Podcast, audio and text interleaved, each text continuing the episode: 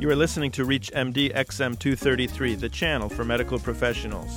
In 1966, the movie Fantastic Voyage, starring Raquel Welch, depicted a team of physicians who were shrunk down to nanotype levels and injected into the human body to help fight off disease. It sounded far fetched at that time, but if you fast forward 41 years, we are actually doing that today. We're not injecting people, but we are injecting nanoparticles and using the same technology to help diagnose and fight disease. Welcome to the Clinicians Roundtable. I'm your host, Dr. Larry Kaskel. Today with me is Dr. Mark Carvlin, Managing Director of Intellectual Capital Development Company. ICDC provides professional services to assist clients in the healthcare industries, helping them to develop and market more valuable products through product and technology assessments.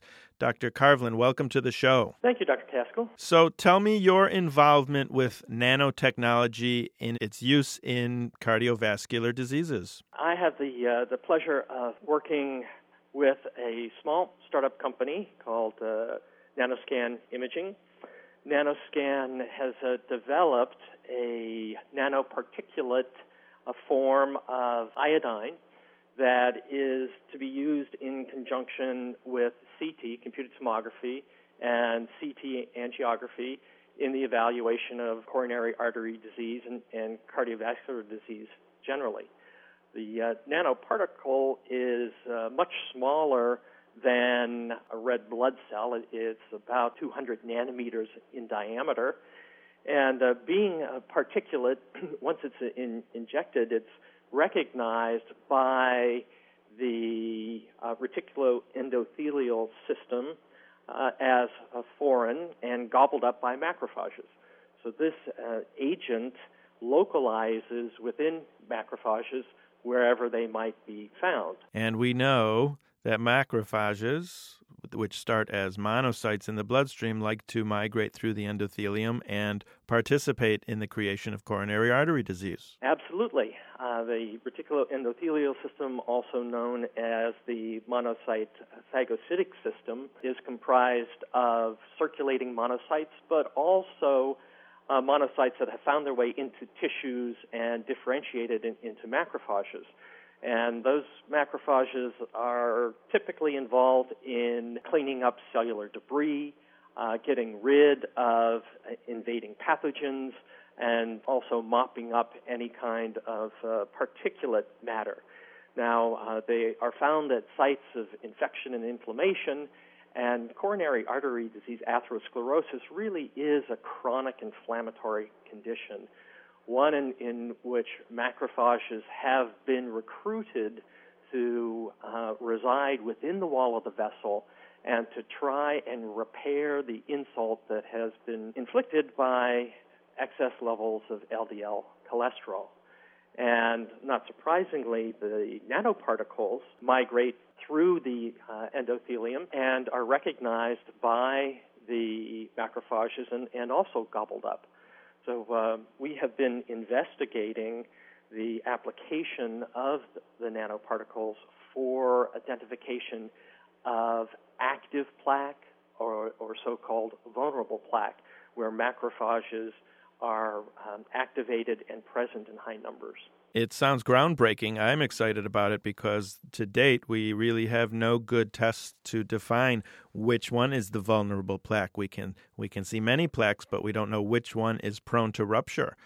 Are there certain plaques that have more macrophages, thus those are more vulnerable to rupture? Absolutely. That, that's a, a, very good point. And uh, that is, uh, macrophages, while they're doing good work in sequestering the LDL, they are also releasing cytokines and, and elaborating other enzymes that can uh, undo some of the repair work. So we have both an adaptive and a maladaptive process that are, are competing in the sites of plaques in the coronary arteries. The adaptive process is being led by fibroblasts that are laying down a collagen fibrous cap in order to contain all of the cellular debris. And we have the uh, macrophages that are elaborating degradative enzymes that can uh, undermine the integrity of that fibrous plaque. So, what we have with the nanoparticle is a way of probing those plaques that are characterized by many more and many more active macrophages. And at this point, it, it's uh, almost a, a unique tool although we have obtained some correlative information using a uh, completely different technique, and that's the technique of uh, positron emission tomography with the use of fluorodeoxyglucose, FDG. FDG is taken up uh, as though it were glucose by metabolically active cells, but because there's a, a fluorine on one of the carbons, it is not further metabolized, so it's just retained within these metabolically active cells. So, using the FDG, we can identify plaques that are metabolically active, not necessarily targeting through the macrophages as we do with the nanoparticles, but when you superimpose the PET information with the nanoparticulate enhanced CT information, you get very good one to one correspondence. Uh, and I should say that this work is ongoing in the laboratory of Dr. Zahi Fayad, uh, who's on the faculty at uh, Mount Sinai School of Medicine in New York City. You are listening to ReachMD XM233, the channel for medical professionals. I'm your host, Dr. Larry Kaskel, and I'm talking today with Dr. Mark Carvlin. We're talking about the use of nanotechnology in helping medical imaging to diagnose and manage cardiovascular disease. Mark, what so far has been done in terms of human beings with with this technology? Interesting uh, story in that uh, this nanoparticulate contrast agent was uh, first developed not to diagnose cardiovascular disease, but to uh, diagnose cancerous extension into lymph nodes. And in that application, it was administered as a transcutaneous injection around the site of a tumor, so called sentinel lymph node evaluation.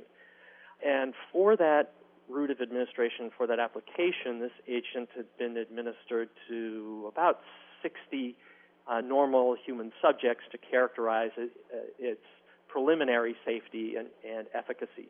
So there has been some limited exposure in uh, humans, but for the use of the agent to diagnose cardiovascular disease and to characterize uh, various forms of plaque in the coronary arteries, we're a couple of years away yet from uh, clinical trials. So let's fast forward five years from now. Where do you see nanoparticle use and nanotechnology? Do you do you foresee us being able to routinely order these kinds of infusion tests with our patients and and find the vulnerable plaque and either stent it or have some sort of sealant or have some better drug than statins at that point to take care of the vulnerable plaque. I want you to close your eyes and just imagine. You'll come in, congratulations, it's your 50th birthday. You're going to get a, a baseline evaluation of uh, your coronary arteries and, and overall cardiovascular health.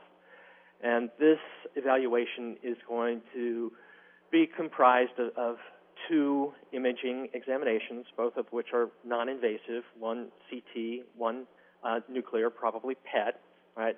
For the CT, you'll receive an injection of uh, the nanoparticulate, and uh, this nanoparticulate circulates in the blood um, for a much longer period of time than does uh, standard iodinated contrast agents that are available today. So you will have a CT scan from the top of your head to the bottom of your feet and be able to visualize your entire cardiovascular system. Right? The CT will also evaluate cardiac function. So we'll know about ejection fraction and we'll know about the integrity of the valves. And we'll also have a very good appreciation for the coronary arteries. We'll be able to score calcium in the coronary arteries, and we'll be able to visualize the, the soft plaque. Now, the PET component of the examination, or possibly SPECT, is to evaluate uh, myocardial perfusion using some of the standard tracers that we have available today, either uh, rubidium on the PET side or some of the technetium labeled agents on the SPECT side. So, there, congratulations uh, on your 50th birthday. You have a great picture, a complete description of the, uh, the health of your cardiovascular system, and that then will be used to guide you through the various management uh, alternatives that would be available, whether those are, are superstatins or some drugs that are being developed to actually reverse the process of atherosclerosis that may be available in the market in five years. All of those uh, choices can be informed using the results of this new one stop shop approach to evaluating your cardiac health. It sounds wonderful, Mark. I, I look forward to that. But with the with the explosion of diabetes and metabolic syndrome, and the fact that our children are exploding in waist size in front of us, I'm wondering if it would be a better gift as a bar mitzvah gift or a uh, sweet 16 gift because better to find out they have disease as you and I know they develop this disease as teenagers and not at age 50. So why not why not get them before the disease progresses or when it's just starting? Any thoughts on that? It is impossible to overstate the motivation that an individual can receive when looking at a clear depiction of your heart and your coronary arteries.